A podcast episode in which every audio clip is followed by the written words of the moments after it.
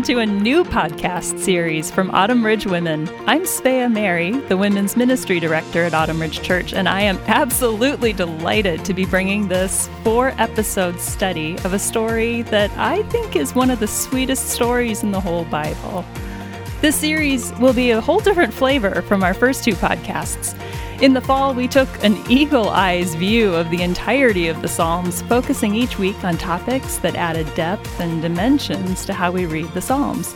And then over the winter, we went to a completely different extreme, at least pace-wise, and we spent nine weeks in just a single chapter, Romans twelve, one of the richest chapters of the Bible in regards to theology and its practical applications for what it looks like to live as a devoted follower of Jesus Christ.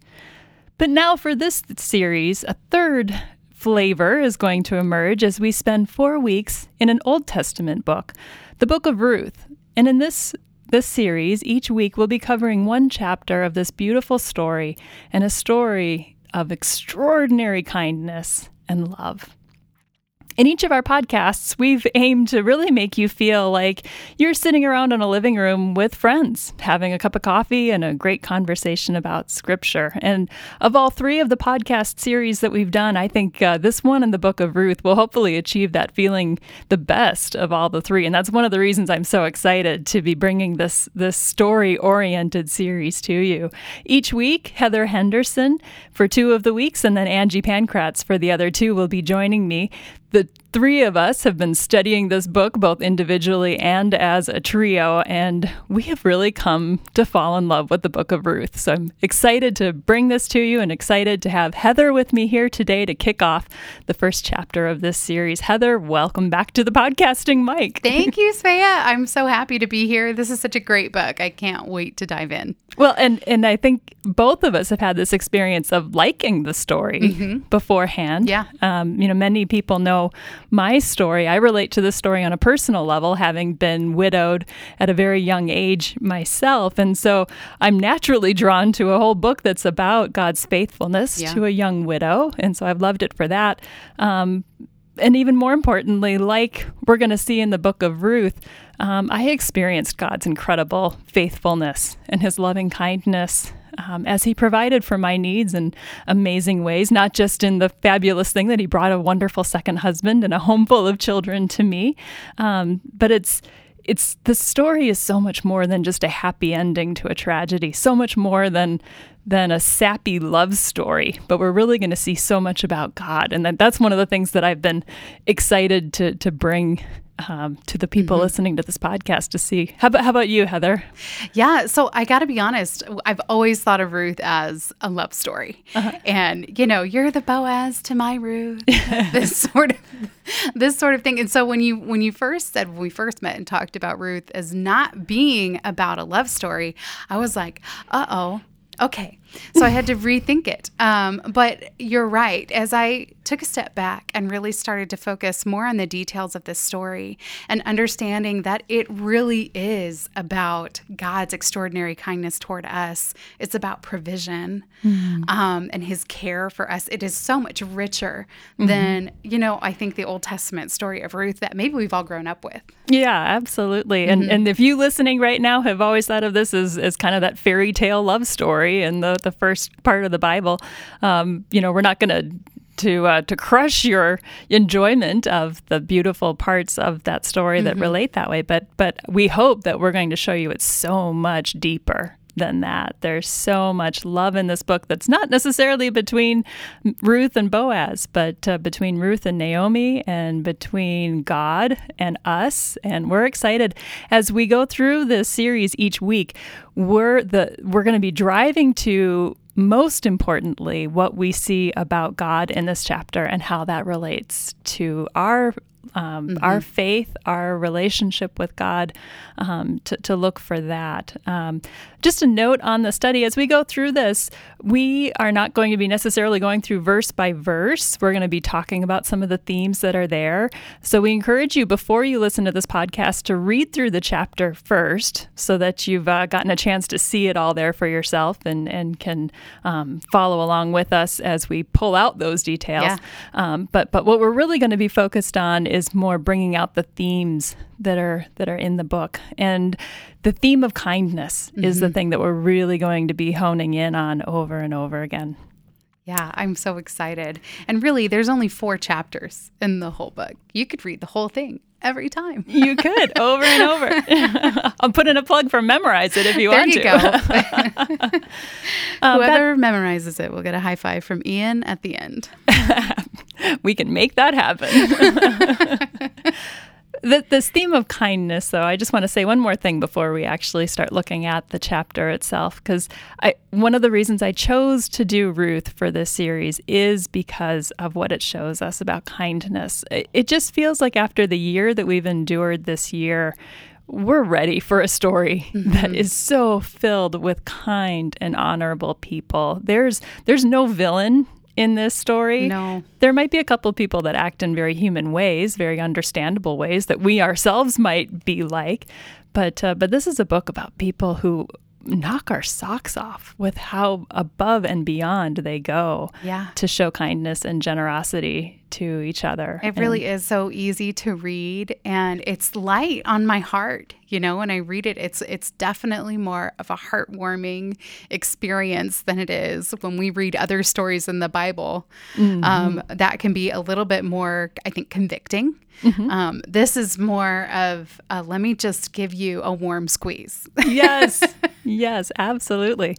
So with that, why don't we set the stage for this? The first paragraph of chapter one does a pretty good job of setting the mm-hmm. stage, but I'd like to go even a little bit more into detail because some of the, the cultural concepts here are maybe a little bit foreign to us in our, in our current day and age. But verse one gives us three very important details yes. that, uh, that kind of let us know where we're starting from. Right. And I think they're really important for us to, to remember as we go through this, that it's not just a sweet story smack in the middle of the Old Testament. Mm-hmm. It's there really are some very serious things happening in the background. Absolutely. Yeah. So the first one is um, we see in verse one that this was in the days of the judges. Mm-hmm. And so, I mean, if anybody's read the book of Judges, this is the complete opposite story of Ruth.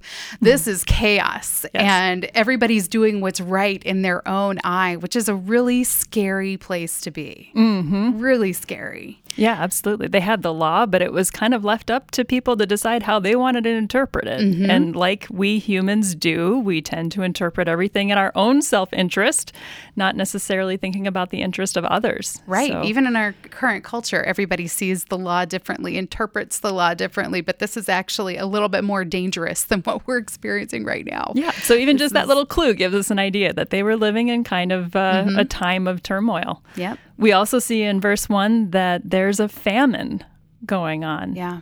And we can understand automatically that famine is bad, but we also might have had kind of those overtones of, well, if there's a famine, what does that mean? Why is God not providing? And the, the questions, the doubt, the uncertainty, the fear that that would have set up for for Naomi, Elimelech, and their sons um, as we right. begin this story. Right.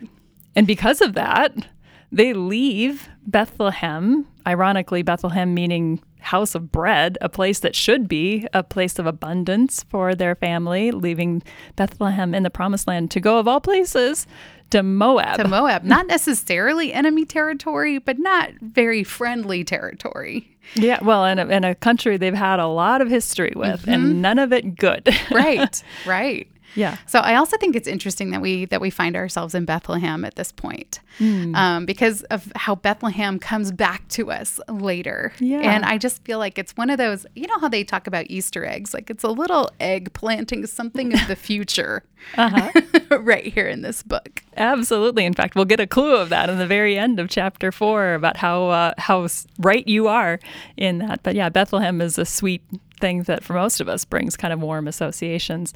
And so the fact that they've left Bethlehem, mm-hmm. that Bethlehem they feel like has kind of beha- betrayed them. It must and- have been really... It must have been a really bad situation for them to decide to leave that area and to go to Moab. Absolutely.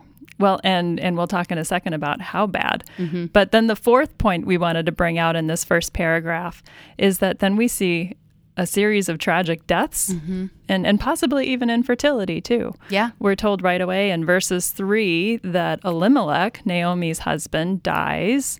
And then um, after that, we find out that then their sons died also.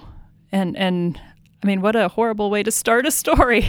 I know. We start off right away with finding these women who are now absolutely destitute. Mm-hmm. Mm-hmm. So the, the curtain raises on a rather dark and bleak picture, despite what Heather and I were just saying about right. what a heartwarming, sweet story this is. It's okay. We're only at verse four. But this, the stage is set for us with it some is. some pretty uh, deep plot here to begin. Yeah. What's interesting, too, we find is that uh, the sons, the um, Mahlon and, and Kilian, they married Moabite women, which was, was against God's law at that time. Mm. So this is part of setting that stage of what's going to happen when, when they once return. Mm-hmm. Um, we're going to understand a little bit of the history behind what that means. Mm-hmm. Um, that was that was against God's law to yeah. marry Moabites. Yeah. And it's something that that Israelites who would have heard this story would have resonated with right away. It's like, right. oh, danger, danger. Right. Something is, is going Uh-oh. wrong here. And we, we kind of tend to celebrate that now. We we admire different cultures and uh, and don't necessarily right. see that immediately as a bad thing. But uh, No, but, but in, in those days, it would have been really tough. So now we have Naomi, who is now a widow. She's mm-hmm. lost both of her sons, and she's left with two daughters-in-law. Mm-hmm. Who are not necessarily going to be accepted right. um, by by Naomi's mm-hmm. people. We're going to transition pretty soon into talking about the rest of the chapter. But before we do, there's a couple of cultural and legal or law-related concepts that I think would be helpful for us to to bring out and, and uh, um, to explain a little bit, because they really kind of are the fabric that mm-hmm. make up this story. Um, and the first concept to talk about is that family lineage was everything to yeah. the Israelites. Um, you don't have to read very much of the Old Testament to know how often people are identified, but what by what tribe of the nation of Israel that they were part of, what their family lineage was. The Old Testament is filled with genealogies. It is. We see them everywhere, mm-hmm. everywhere, which is, it's like you're, this is, this is who I am. Mm-hmm. And then here's your list of ancestors. And one of the reasons that was so important was because the promised land that God gave his people was allotted into these different tribes, into these different family lines. And your portion of the land was kind of synonymous with your portion of God's mm-hmm. blessing. And that was supposed to stay in your family. This was not the kind of thing like you upgraded to a two-story colonial once you had a little bit more in the bank or something like that. I mean, this, no. this was your family's land, and you wouldn't sell that. You don't trade that. You don't change that. That was where you and your family would be um, for generations, land passed down from fathers to sons, in some cases to daughters, um, although that was less common. Pretty, pretty rare. The one category land never did pass down to, though, was widows. Mm. And that sets us That's up for interesting. Another problem that we see in this story that's widows had very few options. They did. They did. Or, there was only, there's, I think we narrowed it down to four, mm-hmm. four real good options mm-hmm. for a widow in these days. Um, the first is to be supported by her son. Mm-hmm. Well, that's out, right? Draw a line through that option because both of Naomi's sons have passed. Yes. She could remarry within the family. Uh, that would be preferably like a brother-in-law, mm-hmm. um, which I don't know about you, but for me, this is, This is not a good option for me. We'll come back to that one a bit in, in a second. But yeah, I mean, remarriage would be a, a hopeful thing for her if she didn't have any sons to take care of her. Right. Mm-hmm. Um, we also have, she could go back to her parents' home if that were possible, but we kind of gather from this point in the story that that Naomi is older and mm-hmm. her parents have probably passed on at this point. Mm-hmm. So going home to her parents' home was not really a good option. Mm-hmm.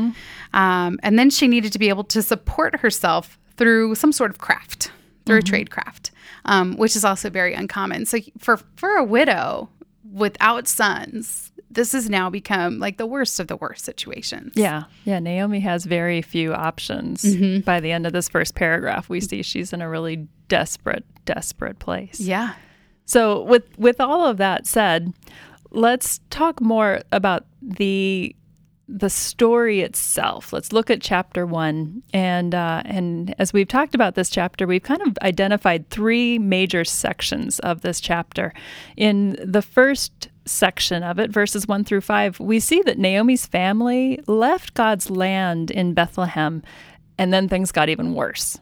And then just um, so you can follow our train of thought here, we'll see next that in verses six through eighteen, that Naomi faces return to Bethlehem in complete desperation. Right. And that's what we were just talking about. She's out of options. She really doesn't have um, many sources of hope at this point in the story.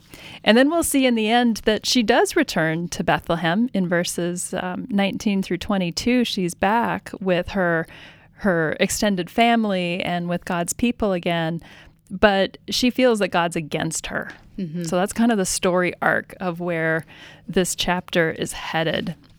Um, so let's just revisit a bit of of the first paragraph in this section that we see when, when Naomi and Elimelech and their sons have left Bethlehem in the midst of this famine, and then things get even worse.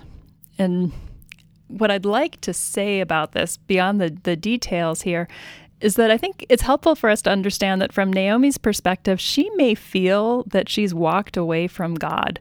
And from what we see later in the chapter, she feels that her life circumstances are kind of evidence that God's against mm-hmm. her now. And and I I think it's helpful for us to give her a little bit of empathy for that. I think so too. This is, she has got to be in just the lowest part of her life.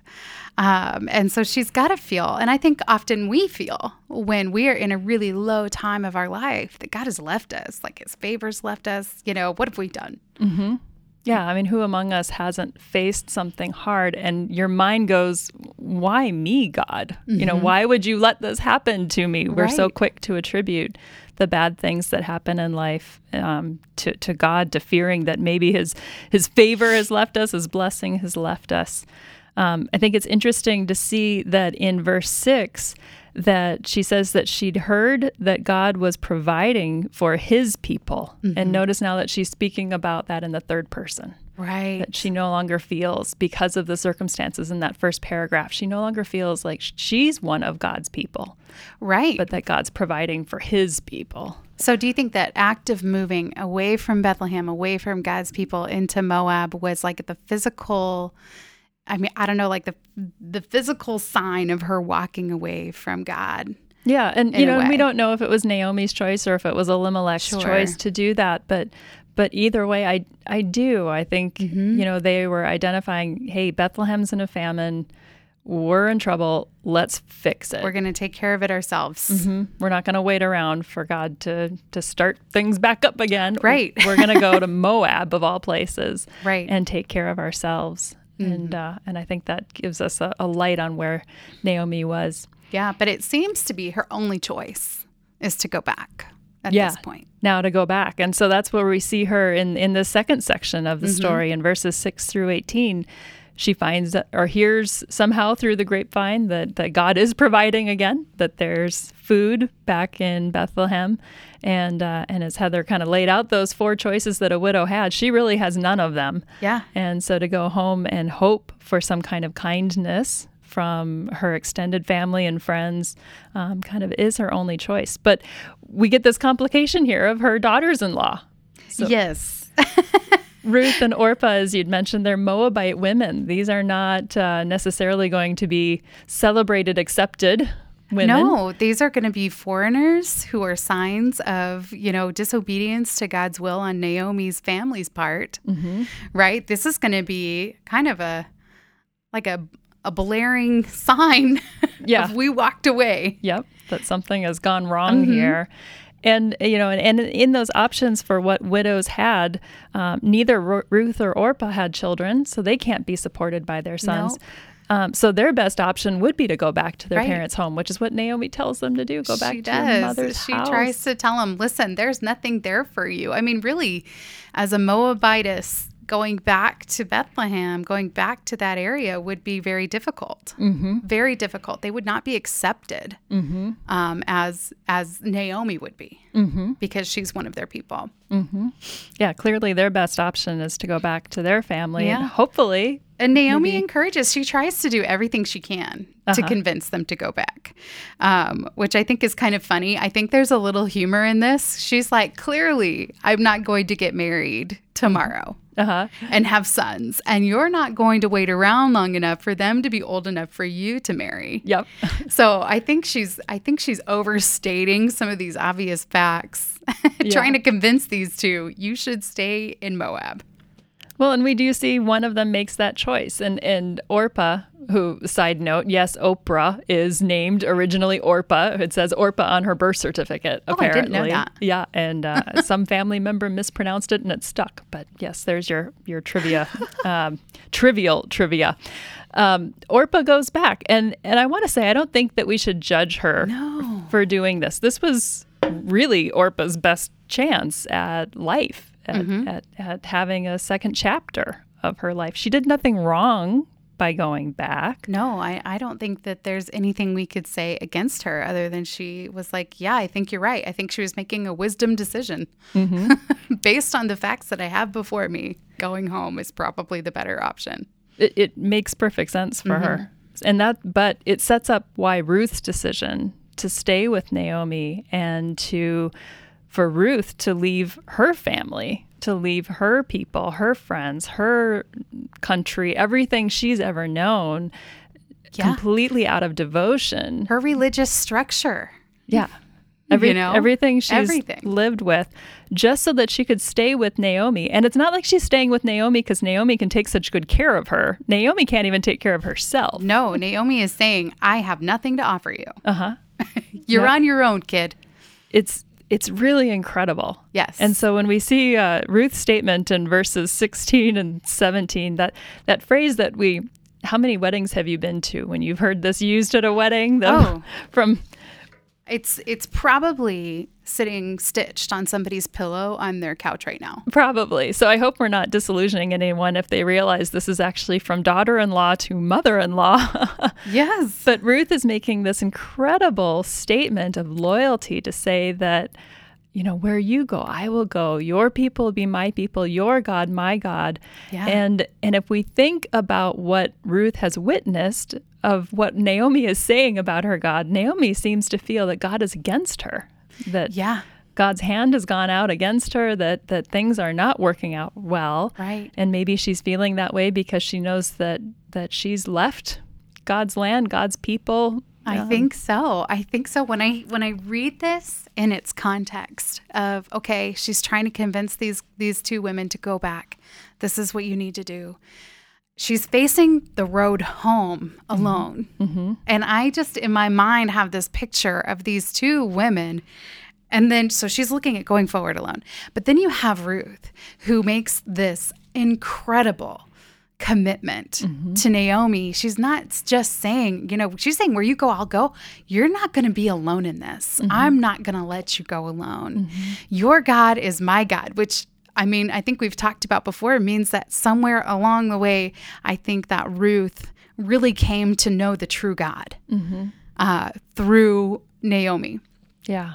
Um, but this had to be an emotional moment for these women. I could just see them covered in dust on the road, sobbing yeah. as they look at the road ahead. Yeah. They don't have a whole lot of reason to hope that the road ahead will be any better than the road behind. No. But no. They're together. And, mm-hmm. and we get one of these great examples of this incredible kindness in this book, this loyal kindness. Yes. Well, they return, and we get to the last section of this chapter where they've returned, uh, and we see some more interesting things about Naomi mm-hmm. in this last section. I love that when they return, it says the whole town is now like coming around talking about them. They're the talk, the buzz. I know. You're back. Yeah. Well, and imagine, I mean, these are people that would have known and, mm-hmm. and presumably loved Naomi and her family when they left. They'd been gone ten years. Yep. It's obviously before the era of social media or telephones or the way that we often keep in touch with friends. I even, think it's easy to forget yeah. that news didn't travel. Yeah. Like they, were, they couldn't did. even write letters in right. those days. So I mean, I'm sure there could have been a way to send a message, but I doubt that was the case. Well, there wasn't a whole lot of travel going through Moab anyway, mm-hmm. even if there was. And and so we, we get this picture of all these people who have wondered for ten years, whatever happened to their family? Yeah. And now Naomi comes back with no husband, with no sons. And they're saying, is this Naomi? I know. Well, and she's she's got a little Moabite tagging along behind her. Yeah. Which, interestingly, she doesn't even she acknowledge doesn't. or mention. No. She says, here I am all alone. Yeah. It's fascinating. Yeah. Now, when Naomi in verse twenty says that she's no longer Naomi, Naomi means pleasant, that she'd rather be called Mara, mm-hmm. which Mara means bitter. Um, she often gets a bad rap at this point, where we think of her as being this bitter old lady. Yeah, I don't think that's what they're trying to communicate. I totally agree. I think it's heartbroken. I think she's looking at what's happened with her life, and it feels bitter. Yep, absolutely. If you, I mean, and and it's so easy to understand that everything has gone wrong for her, mm-hmm. and. We we see this word Mara, or bitter, used elsewhere in Scripture when it talked about a stream of water that had turned bitter and was now undrinkable and therefore without value. Yeah. And I think that rather than Naomi making a comment about her character, she's more saying my life has is like that stream. It's become bitter. I now feel like I am ruined and without value. Yeah. And it's it's heartbreaking. Do you think it would be fair to say that it's tainted, yeah. really, her pers- her perspective? I, I think absolutely. And, and then consider why. I mean, their family left the promised land, yeah. their their allotment of God's blessing in the mm-hmm. midst of a famine. They probably felt like maybe they'd turned their back on God because of that, to go to enemy territory. Her husband dies, her sons marry foreign women, and then they die. They never had children before they died, and, and oftentimes in, in their culture, they viewed infertility or, or or lack of having children as a sign that God's blessing had gone out against yeah. them. And uh, and so she has all of these reasons to think that way. And, and when we see in verses twenty and twenty-one what she says herself about God, when she says, God has dealt bitterly yeah. with her. And she went away full, but God brought her back empty. And he's testified against her and brought calamity on her. I, th- I think her feelings are raw yeah. and real, but understandable. I think so too. I think there's a time when we can all really relate to Naomi mm-hmm. in this moment, where there have been times where things in life, our life, has felt, tasted bitter. Mm-hmm. And, and it's It makes us feel like God is against us. Yeah. Yeah, I, absolutely. I think that's, you know, when we just interpret our life through pain, it can feel that way. Mm-hmm. Um, now, don't miss something here. There's a really interesting detail in verse twenty-one. Um, look at what Naomi says about when she left. She said, I went away full and God brought me back empty. Now, that's kind of an ironic thing for a woman who went away because of a famine. I think so, too. To say that she went away full. She's kind of misinterpreting her circumstances, She's and we do that, too, right? Remembering how good it was. Yeah, we tend to look back and we remember things a little bit better mm-hmm. than they may have been, especially when then we took st- matters into our own hands to try to fix it ourselves and don't feel like it worked out the way that it was supposed to. Right. Um, I think Naomi is just, she's a real person. She is. She had real feelings and responded in ways that I think most of us could relate to if we're, we're honest with ourselves. I find her incredibly relatable. But I want to land this plane by mm-hmm. bringing it into the application of what we see about God in this chapter. We haven't seen Naomi say many good things about God. She said some kind of angry things, or at least pain-filled things. Yeah. Um, but what I think is helpful for us to acknowledge is that in this last year, we as people in in Rochester and in this church, we've been dealing with a lot of stuff too. We've been dealing with the effects of the pandemic, whether it's health-related issues that way. There's been the the resulting economic downturn. There's been racial turmoil. There's been political distress. We've had a lot of these tough circumstances to navigate. We have, and it's felt a lot like the world has just been on hold. I don't know about you, but it just felt it feels like everything's just kind of stopped, and we're waiting. Uh-huh. Well, and isolated, we're right? We're isolated. Yeah, yeah, I mean, like Naomi, We many of us have been isolated from family, from friends, from God's people, from yeah. any normal form of of worship um, yeah. and practice of, of being with other people who love God like we do. And I think it's a recipe for feeling bitter, for absolutely feeling like maybe God is is distant from us now. Right. And, and it can feel a little bit without hope. Hope. Helpless, I think, is another word that I would use to describe a time like this because, I mean, for us personally, what can we do about a pandemic? Yeah. we can't yeah. go like a famine. It. I mean, these are a circumstances famine. completely beyond our ability to fix. What can we do about that? There's nothing. Yeah. But I'd say if, if you remember only one thing from Ruth chapter one, think about this. Mm-hmm.